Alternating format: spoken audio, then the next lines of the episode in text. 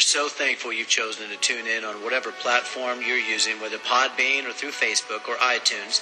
Whatever way you're listening, I just want to say thank you for joining in. We'd love to hear from you, so drop a comment to us or email us at thegrove267 at gmail.com. If you want to know more about us as a ministry, go to hisgrove.com, or you can also check us out on Facebook at Deeply Rooted Ministries in Canton, Texas. We believe God wants to use these messages to spread His truth to a needy world, but primarily a needy church, which needs the truth of the Word to resurrect among us so that heaven's army will be equipped to win souls and train them up in the Lord. Jesus said, if we know the truth, it will set us free. So help us to bring freedom to people's lives by sharing these messages in any way you can. Now to our podcast. Well, we will be getting into Luke chapter 6 today, and this is one that is filled with so many small little tidbits of, of truth that is going to um, nourish our souls if we let it. And I say if we let it because that is, that's kind of the, the formula of truth. And that's why Jesus oftentimes says, those with ears, let them hear, or those um, with eyes to see, let them see. We know everybody has ears, we know everybody has eyes, but not everybody wants to receive what the Spirit is showing or what the Spirit is speaking. And so, truth is one of those things where it will only permeate in your soul to the level in which you want it to. Sometimes it gets to a level where you don't like it, and that's called conviction, and we push against that. And conviction is a telltale sign. Conviction is one of those things where you either accept it or you run from it. One of the two. And your response to that will determine how deep the truth of God will go in your soul. And Luke 6 is one of those um, passages, one of those chapters in Scripture. And it's one of the reasons why I love the book of Luke is how he writes is he's so simplistic. He just breaks things down for what it says. There's not a whole lot of depth to it in the sense that you have to really study it super in depth to be able to get what he's trying to say. Luke is very simple in how he writes. And it's why it's probably my favorite gospel of all of them, though they all have benefit. So we're going to get right into this because it's going to take a while my kind of my aim in this is to give you a bunch of tidbits for you to go and study. Um, it's, to give you enough information where you kind of get the general idea of things, but you're going to have to go search these things out because I'm not going to be able to cover what is it, 50, uh, right at 49 verses in about a 45 minute range. I'm not going to be able to cover it super in depth. So it's going to be up to you to take this podcast, take the things that you hear, that you learn, and go and study it out. And so we're going to get right into this in Luke chapter 6, verse 1. Um, if you've got your Bibles with me, then go ahead and turn to it if you're able to. Um, otherwise, listen and ingest and be able to just kind of chew on the things that are going to be spoken on. It says, on, on a Sabbath, while he was going through the grain fields, his disciples plucked and ate some heads of grain, rubbing them in their hands. But some of the Pharisees said, Why are you doing what is not lawful to do on the Sabbath? And Jesus answered them, Have you not read what David did when he was hungry? He and those who were with him, how he entered the house of God and took and ate the bread of the presence, which is not lawful for any but the priest to eat, and also gave it to those with him. And he said to them, The Son of Man is Lord of the Sabbath. Okay, so on this one, there is so much to break down when you go back, um, as Jesus kind of took us back to David, there's this situation that goes on where David was on the run and he had some men with him and he comes into this, um, to this, you know, synagogue area where there's this priest and they're starving. They're hungry. They've been on the run. And the, you know, they ask to eat the showbread or the bread of the presence, okay? And the priest basically says, Have your men been with women? Are your men holy? Are they able to eat of this? Are they worthy to eat of this? Excuse me. And David says, My men have not been with any women. Yes, we are able. So the priest then gives it to them. And there's this thing in which this showbread was, was really only supposed to be for the priest to eat, okay? It's this bread that, um, you know, it's to be offered regularly. It was always to be fresh. It was this bread that was supposed to be offered to the priesthood um, for them to be able to eat and partake of. It was supposed to be set on the table of the presence. And, and here's what's interesting. I'm not going to go super in depth in this. Let me just tell you there's a lot of spiritual foreshadow to the gospel of Jesus Christ in this. For one, Jesus is the bread of life, okay? And this bread, when broken down in Hebrew, you can find that it's, it's called bread of the presence, or it can also be the bread of the face. All right, the bread of the Panaim. And that word for the Panaim is essentially the break of day upon my face. And it's something that heaven is trying to reveal to us that is manifest in this bread, that when you partake of this bread, you get life of heaven. Okay? That's kind of what it's symbolic of representing. And so you have this bread, and this bread is to be placed on the table of the presence made of acacia wood, which means sticks of wood. Okay? So let me just break this down for you just real quick. All right? You have bread placed on wood for the priesthood to partake of. Now, hopefully, the Spirit is working on you right now, and you're being given eyes to see and ears to hear what the Spirit is saying. You have bread placed on wood for the priesthood to partake of. This is what it was symbolic of. And David, symbolic of Christ, who's also fulfilled in the symbolism of the bread, who was the bread of heaven, the manna from heaven, right? He's also fulfilled in the table of the presence, in which that bread of heaven was placed on those sticks of wood, which is what acacia means. And the table of the presence was actually supposed to be made of acacia, commanded by God. All this is a foreshadow to it. And so why do I bring all that stuff up? Well, I want you to see something real quick of what's being foreshadowed in this in 1 Peter chapter 2.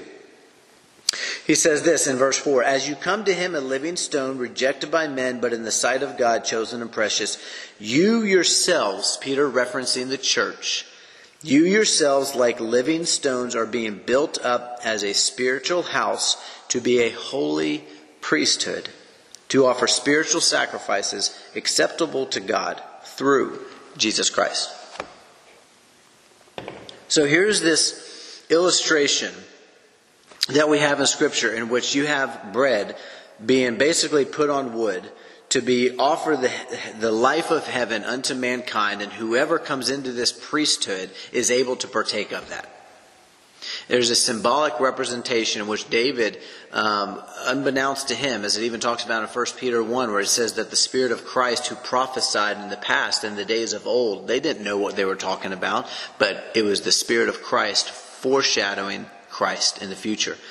And this might be a little bit deep for you, and, and, and it's difficult for me to go through this without going really, really in depth with you, but I'm wanting to give you those tidbits for you to go and study. And I want you to, to at least have maybe a semblance of an awakening to be able to see the revelation that's there and have this experience for yourself to say, Whoa, I've never seen this before.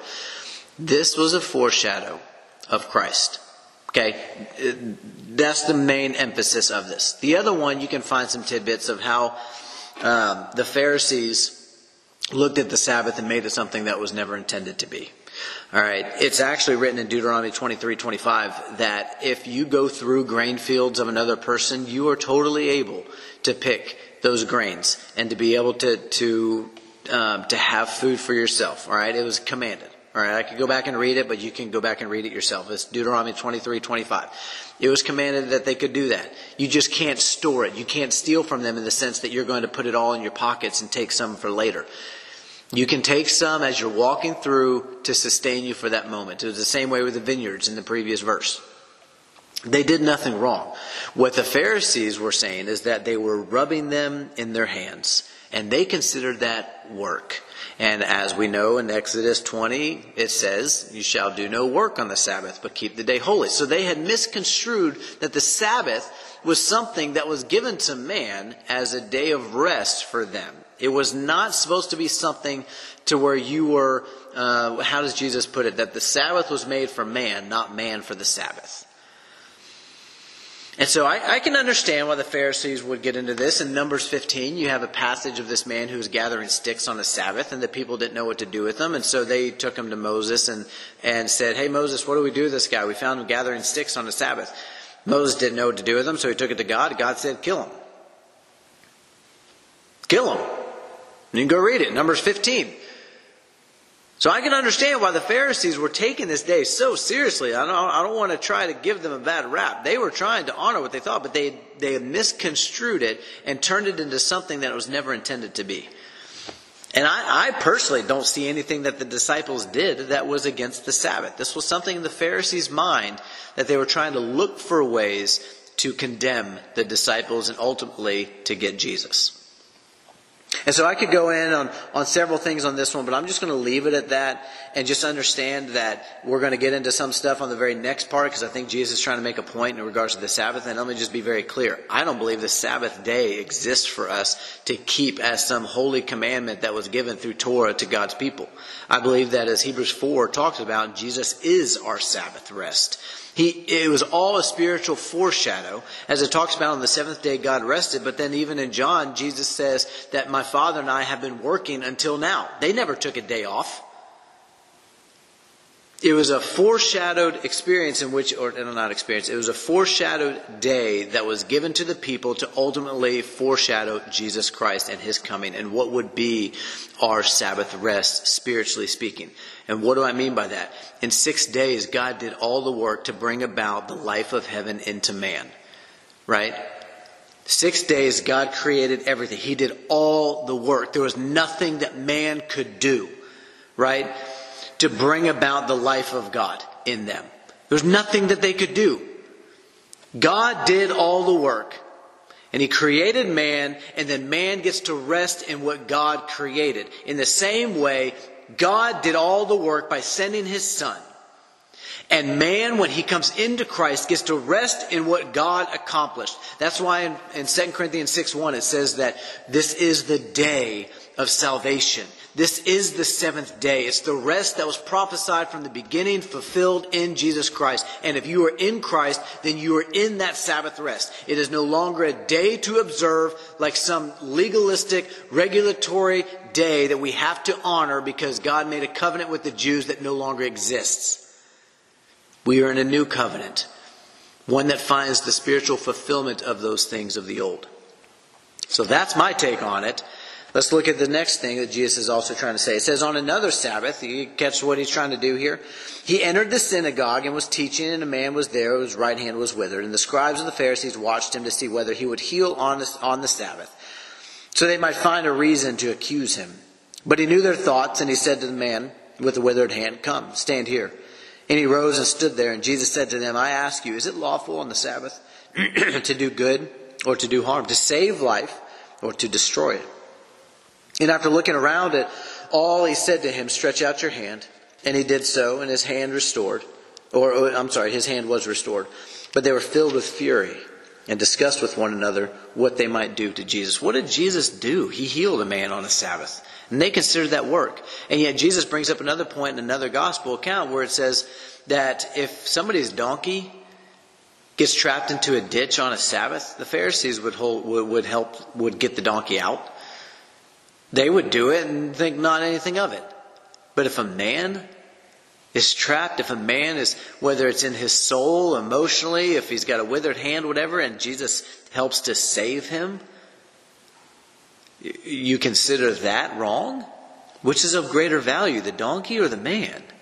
And he's showing their hypocrisy and what they even believed on this. But I think he's making another point, and that is simply, as he said previously, Jesus is Lord of the Sabbath. It's not, the Sabbath doesn't serve him, right? He's master over that. It's no longer about that. Jesus is above all, and as Ephesians 1 and 2 talks about, it says that God has placed all things under his feet because he has conquered death, because he has done what no one else could do. God placed all things under his feet, and then guess where he placed us as the church? In him seated at the right hand of the Father, as Ephesians 2 goes on to say. And that means that if everything is under His feet and we are His hands and feet, the body of Christ, that means that it's under our feet too. It's no longer us who has to do the regulations of the Sabbath. We don't serve the Sabbath, we serve Jesus Christ, who's Lord of the Sabbath. And this is essentially what he's trying to state here to them. He says, guys, you're missing the boat. You're missing the boat on what this is all about. That Sabbath was only a foreshadow, a prophecy of my coming, in which I will fulfill. That's why he says in Matthew 11, Come to me, all you are weary and heavy laden, and you will find rest for your souls. You see, the Sabbath was just rest for your body. Jesus says, I'm coming to bring you a spiritual rest for your soul. And they missed the boat because they were so wrapped up in what they thought was true. And how true is that for us today? I've, I, we uh, used to go door to door as a ministry and uh, we didn't, you know, do it like every weekend, but um, there was a period where we'd go probably twice, twice a month, somewhere in there, and we'd go door to door, just knock on doors, talk to people, and essentially our, our aim was was to tell them about the gospel, tell them about Jesus, make sure they have a relationship with Him. And so we would do that, and one of the guys, he kind of began to be a Torah observer, and definitely got kind of derailed um, in a lot of things. And I had one guy that was in charge of that, and he was just supposed to coordinate it. And I said, "Look, I'll be wherever you tell me to be. I'll go wherever you tell me to go, and I'll be with you every single time you want to go out. I'll go out, so you know you've got me there with you." And so he was supposed to go and um, let everybody know what was going on and coordinate it all. And so he texted this guy and said, Hey, on Saturday we're going to be going out to go door to door, just tell people about Jesus. And his response was six days you shall do work, seventh day you shall rest. That was it. And by stating that, he was saying, um, I'm not going because it would be unlawful. And I wasn't the one that was responding back to him. But I can tell you, and, and he wasn't really even part of our fellowship. He came to a Bible study every so often that we did. But I can tell you this that kind of mentality is exactly what Jesus is condemning here. To say that you have to observe the Sabbath, and as such you can't go out and tell people about the glorious gospel of Jesus Christ, you're missing the point. And that's what Jesus is trying to tell them. You're missing the point, guys. And so I'll let you guys study that a little bit longer. We're already about 16 minutes into this, so I need to keep going because there's a lot more stuff. But just understand, if you want a little bit more in depth teaching on that one, go listen to the Hebrews 4 podcast that I did in which I talked about the Sabbath. And I talked about the, going into Romans 14 and talking about those who are weak in faith are the ones who still think we need to observe this regulation, regulatory day of rest. And it's not something to criticize somebody about. It's not something to judge them about. Not something to condemn them because if they're doing it in honor of the Lord, you know, in honor of Christ, then so be it. Let them do it. That's fine. I don't have a problem with somebody doing it. But if you're doing it because that's what the law of Moses said, well, then we have a problem. And you're weak in faith because you don't understand what the cross has actually purchased. And I would encourage you to go read Ephesians 2, to go find that the law of commandments expressed through ordinances has been abolished in Christ. And so you could go a little bit in depth and, listen to that in Hebrews chapter 4 if you're um, curious about that, want to know more information. Otherwise, I want to keep going on in this. It says in verse 12, In these days he went out to the mountain to pray, and all night he continued in prayer to God. That fascinates me. Now, I don't know what your prayer life is like, but I can tell you that I've never prayed like that. I've had times in which I've continued all night in um, prayer, fellowship, and study. I can tell you that I, have had times in which we've had men's retreats and we've stayed up all night worshiping, praying, fellowshipping, and studying. Confessing. I mean, uh, you, we, we just stayed up all night together and kept our minds focused on all things Christ. We've had, I've had moments like that, but I've never had times in which I stayed up all night praying.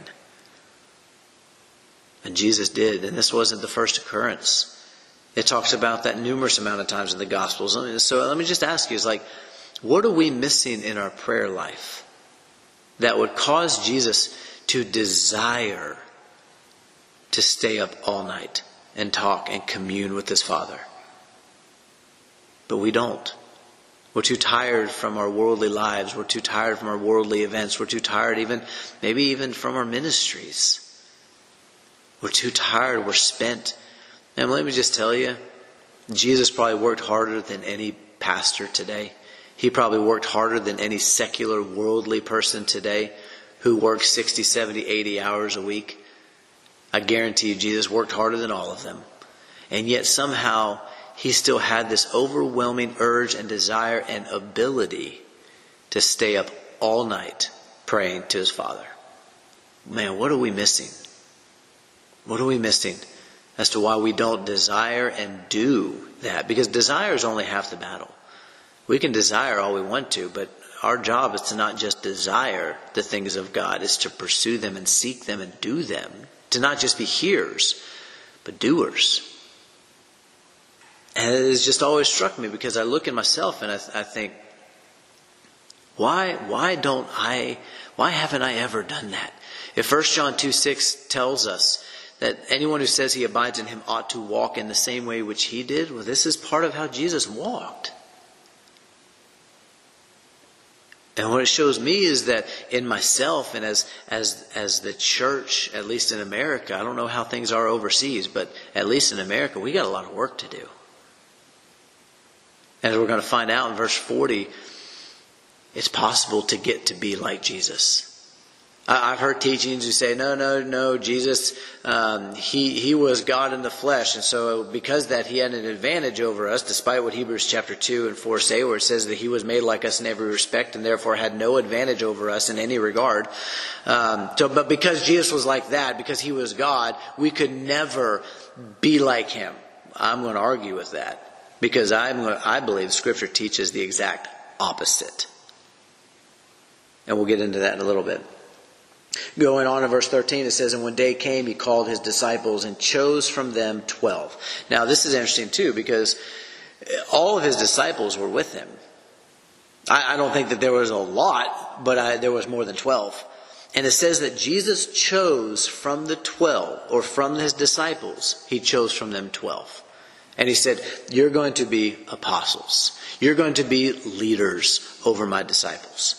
And, and, here's why it's significant to me. I grew up in a, in a system, in a Baptist um, church, in which the people got to determine who were the leaders. They would have a search committee, and, and the search committee would bring in, you know, have a, several handful of names, or maybe more, maybe less, and they would bring them in in view of a call, and, and they would give a sermon, and then the people would vote if they wanted that to be their pastor. Let me just tell you, that's actually very incorrect. That's more in line with America's democracy, not God's word.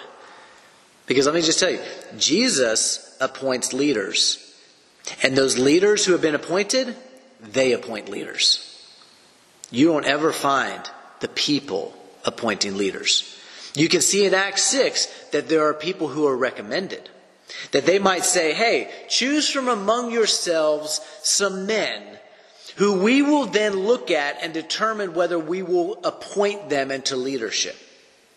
To see if they're full of the Spirit, to see if they're full of grace, to see if they're full of love, to see if they have the, the needed requirements to be in leadership. Let me just tell you, Jesus appoints leaders who appoint leaders. It never, ever, ever flows upwards. Ever. Jesus appoints leaders who appoint leaders. It is not Jesus appoints leaders who then consult the flock to see who they want to appoint as a leader and then give them the power to do so. Jesus appoints leaders who appoint leaders. And he goes on, he lists their names. You can read their names. You know, Simon named Peter, Andrew his brother, James and John, Philip, Bartholomew, Matthew, Thomas, James, the son of Alphaeus, Simon, who was called the Zealot, Judas, the son of James, and Judas Iscariot, who became a traitor. Jesus chose these twelve to be his closest followers, including Judas, who had a purpose in all of this. Going on, in 17 through 19 says, And he came down with them and stood on a level place with a great crowd of his disciples and a great multitude of people from all of Judea and Jerusalem and the seacoast of Tyre and Sidon, who came to hear him and to be healed of their diseases. And those who were troubled with unclean spirits were cured, and all the crowd sought to touch him, for power came out from him and healed them all. And so you can just imagine this scene of what's going on. It's pretty self-explanatory, nothing really to break down on that. You just see this large crowd of, of a multitude of people, some of them being his disciples, and they were all following him, seeking to get from Jesus something that would benefit them. And I think that there's a lot of people who do that today. And I'm not saying that that's necessarily wrong. I think it's wrong if you stay in that place. If it's always about what Jesus can do for you and not what you can do for him and his church, then you're wrong. Oftentimes in our infantile state, you, you think about it with an infant. I, I've had the, the privilege and the blessing to be able to have 10 infants that I have been given charge over to care for. God is, is has, I don't know if he's done filling our quiver yet or not, but, um, the point is, is he's had control to put as many arrows in that quiver as what he wanted, not what I wanted. Because if it was what I wanted, I would have stopped at one. Because that's what I told my wife. After about a month or two of having our firstborn, I had said I wanted two. She said she wanted six. After having the first month, in which it was really difficult and was really sacrificial to my flesh, in which it was less sleep, all that various stuff, um, I went down to one. I said, I'm done. I don't want any more. And she went down to three, which was a big thing. She said, I, I only want three now. One has been so hard. But then as we grew closer to God and we began to realize that God's heart is for children, God wants His family to be large. God says, I desire all people to be saved and come to knowledge of the truth. I want to fill my house as full as I can. I want kids because I love kids. And I began to seek God's heart and I began to realize that my heart wasn't in line with His when I'm trying to determine I only want one or I only want two or I only want three. I'm, I'm three and I'm done. God's heart was for more, so I had to admit my heart wasn't in line with His. And as I began to grow closer to His heart, God began to grow my heart in understanding that I need to relinquish control in all things to Him. And I say all that stuff to, to, to get you to realize that I've had the privilege of having 10 kids that have, that have been in the stage of being an infant. And you know what I've learned? I've learned that when a child is an infant, they are extremely needy. Some of you parents, if not all of you, can relate to that. An infant, when they want to eat, oh, they'll let you know. When they've got a dirty diaper, oh, they'll let you know. When, when they want something, they will let you know. And my point in all of this is to, to basically um, say that infants are very selfish. Infants are very needy. And when you look at some of what Jesus is teaching here and you look at this, you're going to realize that there's various levels of following him. But the infantile stage, as 1 Corinthians 3, 3 talks about, 1 through 3, is the one in which they're fleshly.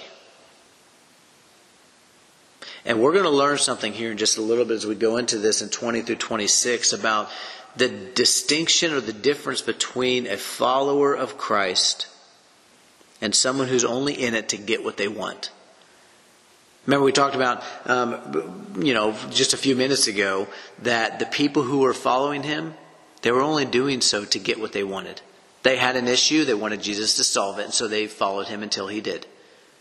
But at some point, we have to put that aside and start following him because he's worthy at the expense of what we want. In fact, Galatians 5.24 says that those who belong to Christ Jesus have crucified their flesh with its desires and passions. At some point in your life, if that has never happened, then you have never started following him, not even in the smallest degree. You have to renounce yourself, your wants, and your desires in order to even begin following Him. If you haven't done that, then you haven't even started, and you're still just part of the multitudes who are only going after Jesus for what you can get. And so, going on, we're going to see how the Spirit is opposed to the flesh. He says in verse 20, And he lifted up his eyes on his disciples and said, Notice he's speaking to his disciples, Blessed are you who are poor, for yours is the kingdom of God. Blessed are you who are hungry now, for you shall be satisfied. Blessed are you who weep now, for you shall laugh. Blessed are you when people hate you, and when they exclude you and revile you and spurn your name as evil on account of the Son of Man. Rejoice in that day and leap for joy, for behold, your reward is great in heaven, for so their fathers did to the prophets. Now, this is a fascinating um, breakdown of the Beatitudes. Okay, you could go into Matthew chapter 5 and find a very similar thing, but just more um, expanded. This is just kind of a microcosm of that, but it is so, so simple.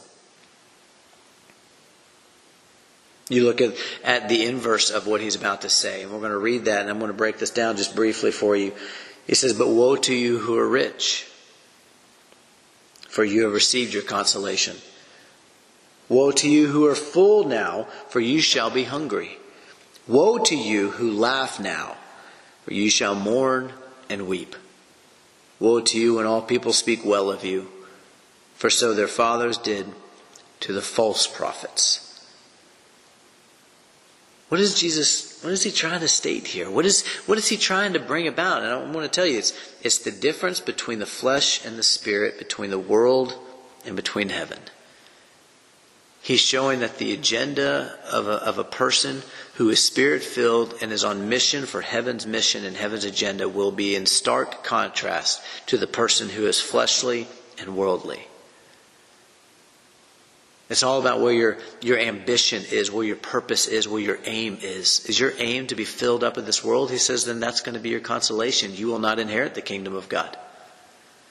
Is your aim to, to have your best life now? Then you're going to forfeit the life in the future. What does Jesus say in Matthew when he says, uh, What does it profit a man to gain the whole world but to forfeit or lose his soul? Jesus is very point blank saying, if you want to live for this world, then go ahead, live for this world, but you will not get any treasures in heaven. You will not get any, even, um, even a foothold in heaven. But if you're choosing to relinquish the things of this world, including yourself, your own dreams and ambitions and wants and desires, if you're willing to lay those on the cross and willing to say, God, you, you have sent Christ to redeem me and to sanctify me and to, to do what only He could do, and through Him is the only avenue that I have to get to you. I will give Him my life. He says, then you'll find life. This is why Luke 9, 23 through 24 says, Uh, if anyone wants to come after me, he must deny himself and pick up his cross daily and follow me. If anyone would save his life, he'll, he will lose it. Whoever loses his life for my name's sake will save it. He says, if you want to live for the things of this world and be like the, the people of this world, then you can't be like heaven and you won't get in. You know, there's the passage where he says, Blessed are you who are poor, for yours is the kingdom of God. We'll break that one down just as an example. In James 2 5, it says, Has God not chosen those who are poor in this world to be rich in faith? Let me just say that again. Has God not chosen those who are poor in this world to be rich in faith?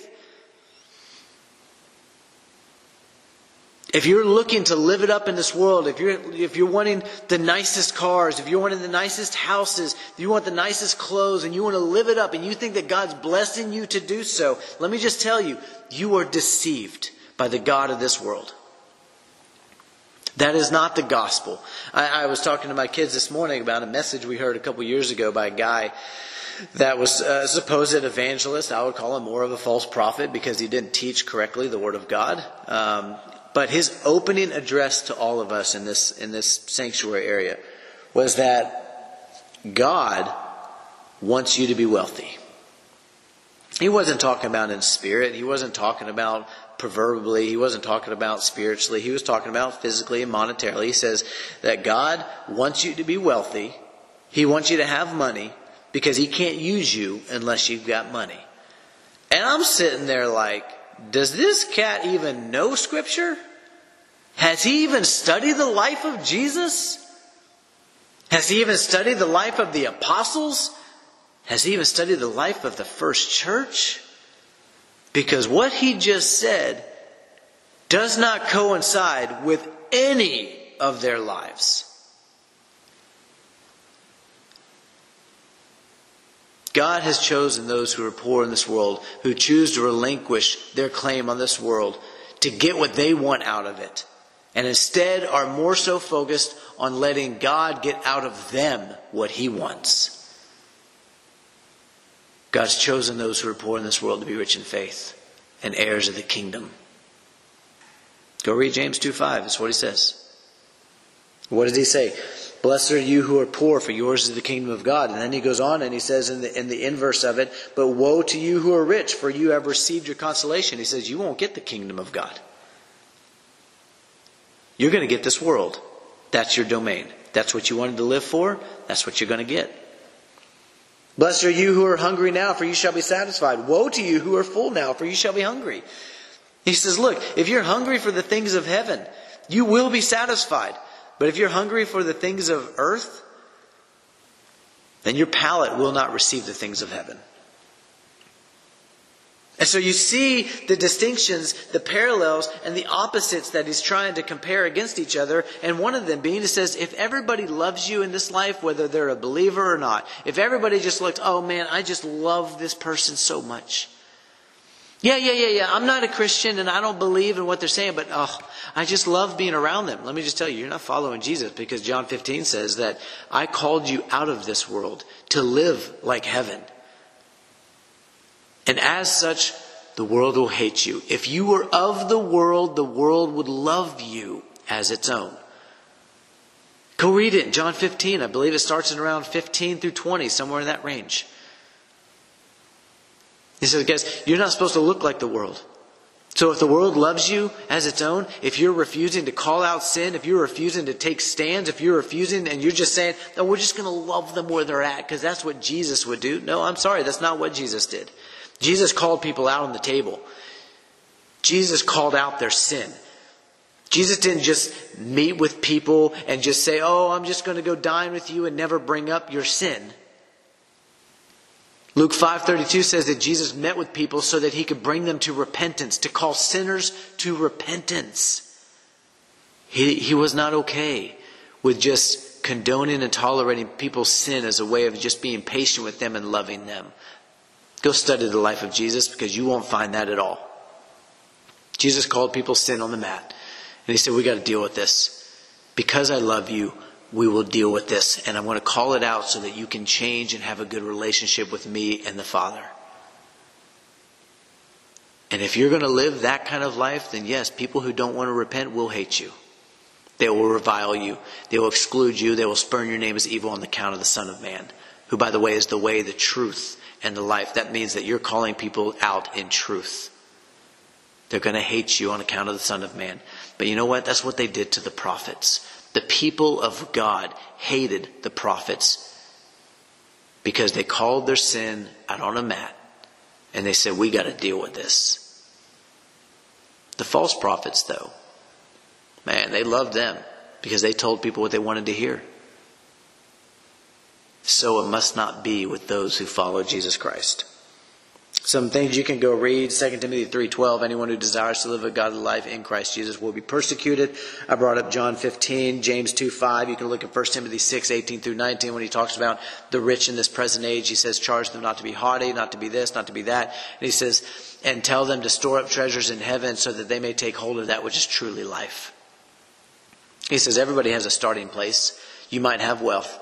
But if you want to begin to grow into the image of Jesus Christ, you're going, you're going to start doing what the early church did of selling your possessions and giving to the needy. You're going to do what Zacchaeus did whenever he gave half of his treasures to the poor and then he repaid everybody back four times the amount that he had. And Jesus says, Today I tell you, salvation's come to this house because there's been fruit and evidence that he gets it. He understands that the poor in this world will be rich in faith. You can go research Peter Waldo, who did that very thing. You can go research C.T. Studd.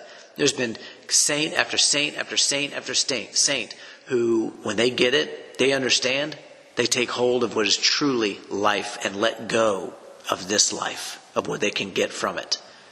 This is the gospel. This is Christianity.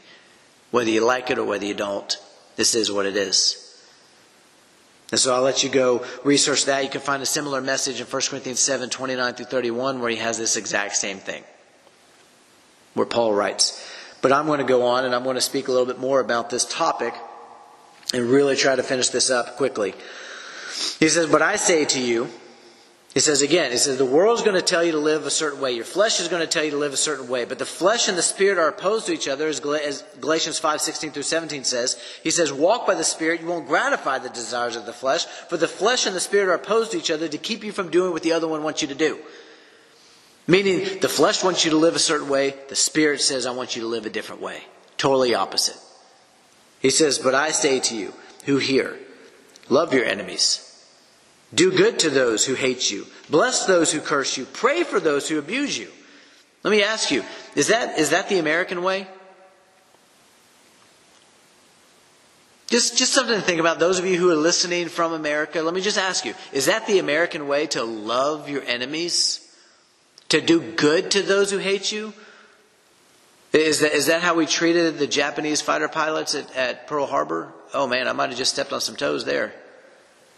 Where we chose to drop a bomb and kill hundreds of thousands of our enemies? Was that love? No, nor was it in the image of Jesus Christ.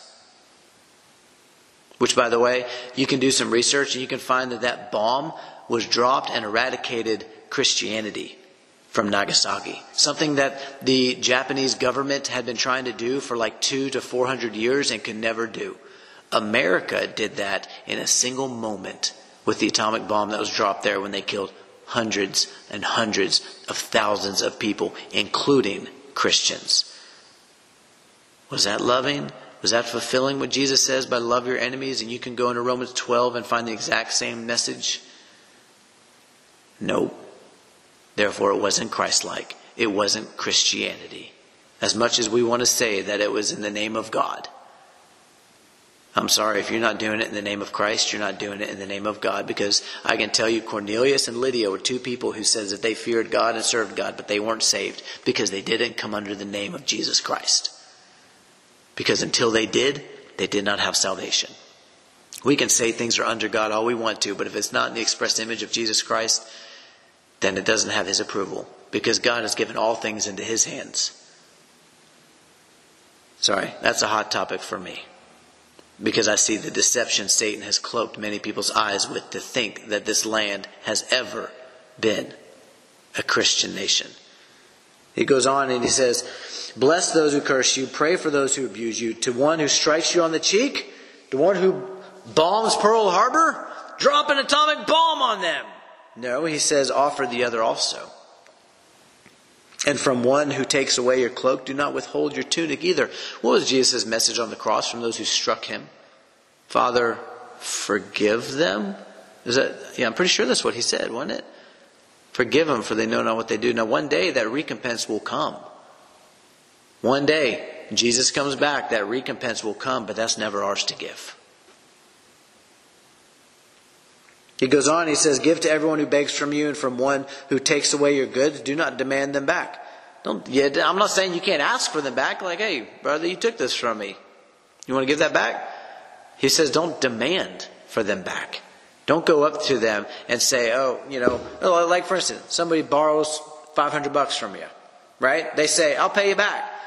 Month later goes by, and you go up to that person and say, "Hey, do you do you have that five hundred dollars you borrowed from me that you say you're going to give back? I got some bills coming up. You know, we're going to kind of need that money." If they say, "No, I, I don't have it. I, I don't think I'll be able to pay that back," don't start demanding for them to pay it back. It's not wrong to ask them, but the word here is to demand.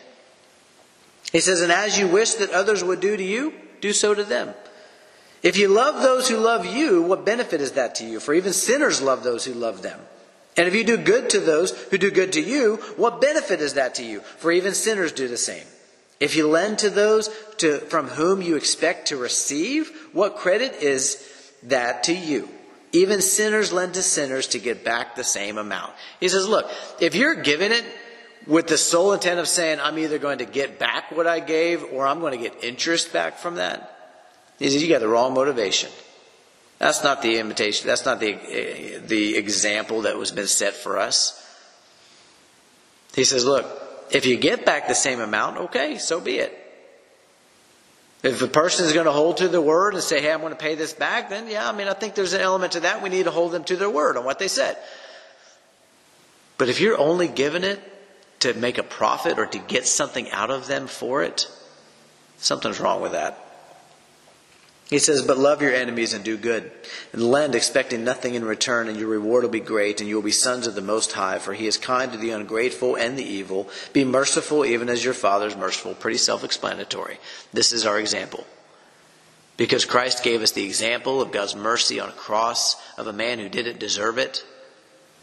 and did it on our account by his stripes, we were made whole, as 1 Peter 2 says. That's our example. Who cares if it's fair? Who cares if, if, you know, you're not getting back the exact same amount? Who cares? Your treasure's in heaven, right? Oh, how many people prove that their heart is actually here on earth? Because where your heart is, there your treasure will be also. Luke 12 34. He says, Judge not, and you will not be judged. Oh, famous verse that many people use today. You see, we should have never judge. Well, let's just go on and read the context of the passage. He says, Condemn not, and you will not be condemned. Forgive, and you will be forgiven. See the condition in all this?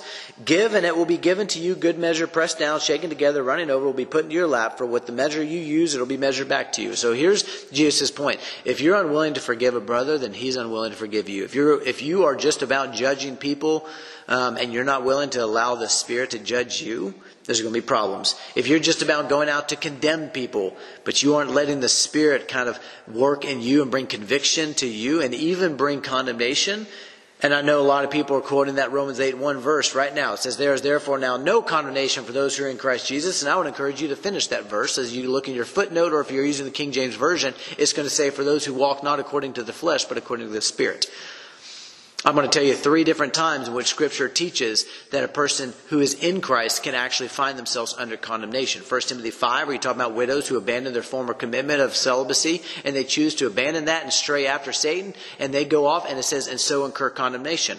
It says that Peter um, stood condemned whenever Paul called him out because he was treating the Gentiles differently than the Jews. And you're going to find in, uh, I believe it's in James chapter 4, where it says that let your yes be yes and your no be no, so that you may not fall under condemnation. Let's understand the whole context of everything.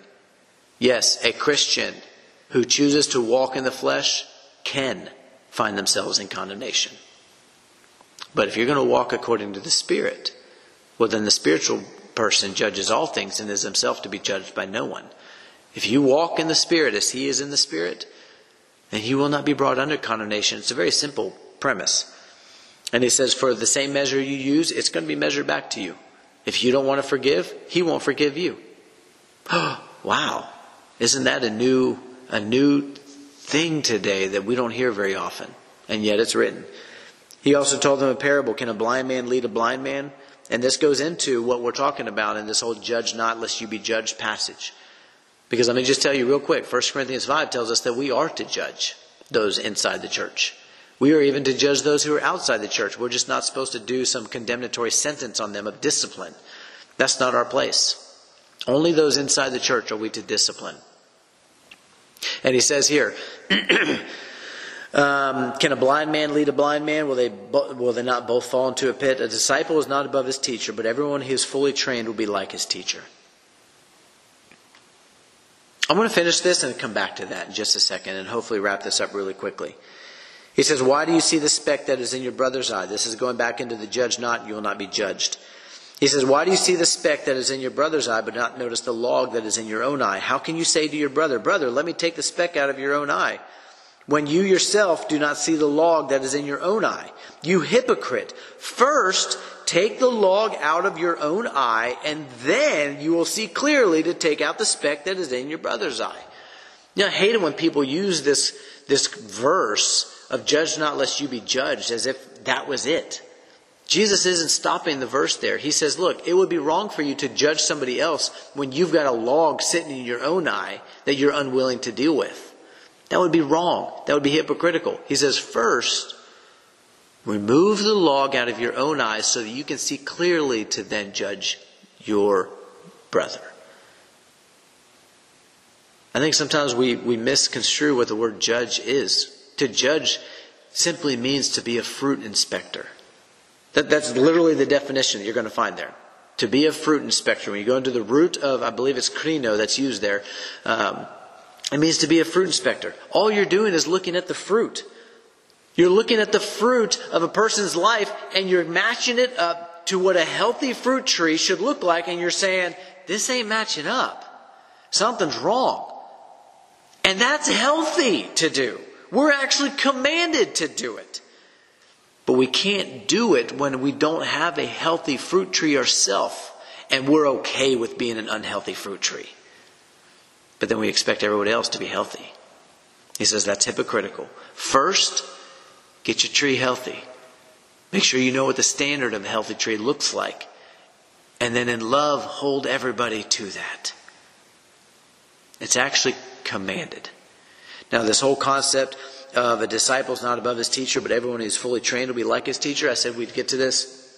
I'm just going to briefly touch on this one because I feel like I talk about this almost every single time because I see the heresy that's out in the church today. You will never surpass Jesus. He is perfection. You will never, ever surpass the teacher. You can't. It's impossible because he is perfection. But he does say here that when you're fully trained, you can be like the teacher. Now, a lot of people take issue with that because they think that somehow that's heretical. Well, I think it's heretical to say otherwise. 1 John 2 6, we talked about it. It says, If anyone abides in Christ, he ought to walk in the same way in which he walked. In fact, that word ought is opheilo in the Greek, and it means it is your duty and it is commanded. It is a mission that he sets you on, not a, not a, um, a request. He says, You ought to. You are commanded to look like him. What Hebrews 12, 1 through 2 is talking about. He set the bar of the faith at the highest level, and he says, Now I want you to go strive after to attain it. I want you to run. Ephesians 4 talks about it that we as the body, that God puts leaders in the church so that we can grow into the full stature, the measure of Christ. The, the perfect man, it even says, teleos, the Greek word that's used there, it says, to the perfect man of Jesus Christ. He says, I want you to go look like him. James 1, 2 through 4. Count it all joy, my brothers, when we meet trials of various kinds, for you know the testing of your faith produces steadfastness. Let steadfastness have its work in you, so that you may be perfect and complete, lacking in nothing. You know who else was lacking in nothing, was also perfect and complete? Jesus. And he says the way that you're going to get there is through trials, through suffering. You could go into 1 Timothy chapter 4 where it says train yourself for godliness. Godliness is to be godlike. He says, I want you to go look like God. And who was the ex- expressed image of the character of God in the flesh? Jesus. He says, and if you aren't going to go do that, you're refusing what God has commanded. Go read 1 Timothy chapter 4. 1 Thessalonians 4, 3 through 8 talks about that this is the will of God in Christ Jesus for you, your holiness, that you would be holy in all of your conduct. You could say sanctification, but the Greek word hagios is used there, and it means holiness. He says, I want you in all of your conduct to be set apart perfectly as Jesus Christ was set apart. And in verse 8, he goes on, he says, Therefore, whoever resists this resists not man, but God who gave his Holy Spirit to you so that you could accomplish what God wants you to do. This whole concept of that we could never look like Jesus on this life, it's the teachings of man to seduce people into thinking they don't have to continue to strive for holiness. And as Hebrews 12, 14 and 15 says, strive for peace and for holiness without which no one will see the Lord. Our job in this life is to look like Jesus Christ, and it is possible, but you will have to be trained. Therefore, if Satan is a wise, crafty little booger, then he's going to try to get you to stop training for godliness by making you think you don't really have to. Well, I'm here to tell you otherwise because the Word of God says otherwise. So we talked about the judging thing, we talked about that thing, and I said that judging is uh, to be a fruit inspector. Listen to what the next passage says For no good tree bears bad fruit nor again does a bad tree bear good fruit, for each tree is known by its own fruit. For figs are not gathered from thorn bushes, nor grapes picked from bramble bush. The good person out of the good treasure of his heart produces good, and the evil person out of the evil treasure produces evil. For out of the abundance of the heart, the mouth speaks. Isn't that interesting that right after he talks about this whole concept of judging, he brings up the passage of fruit? And he says, Look, I, am going to be able to tell if you have a good walk with God. And I'm going to be able to tell if you have a bad one. And if you have a bad one, I'm going to call you out on it. I'm going to judge it. And this isn't just something that he is commissioning for only Jesus to be able to do. It's echoed all throughout Scripture that we as the church are supposed to be doing it as well. He goes on, he says, Why do you call me Lord, Lord, and not do what I tell you? Everyone who comes to me and hears my word and does them, I will show you what he is like. He is like a man building a house who dug deep and laid the foundation on the rock. And when the flood arose, the stream broke against that house and could not shake it because it had been well built. But the one who hears and does not do them is like a man who built a house on the ground without a foundation. When the stream uh, broke against it, immediately it fell, and the ruin of that house was great. This is simple. Why do we judge? Why do we try to say, here's the standard? We need to go raise up to that standard. We need to make, make sure that our tree is good. We need to make sure that our tree is healthy and that is seeking to imitate the healthiest tree that we've ever seen. The, the tree of perfection, if you will. Why do we do that? Is so that when people build their life on the Word of God, of what they're supposed to be doing, that they will not fall when things get hard in their life. If your life is not founded on the Word of God, if your life is not seeking to imitate the person of Jesus Christ, then when those trials come, you will fall. And sometimes you're going to fall hard. What is your aim in life? Is your aim in life to get everything out of it that you want? Is your aim in life to live according to how you want? That you'll do the things of God only so much as they benefit you? Or is your aim in life to glorify the person of Jesus Christ and to build your life upon His Word? To say, I will do whatever you say, I will go wherever you tell me to go.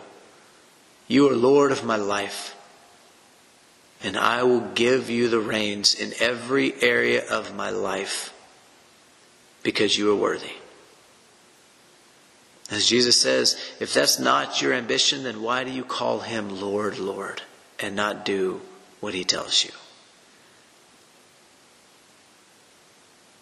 This is the message of chapter 6, and I hope you receive it.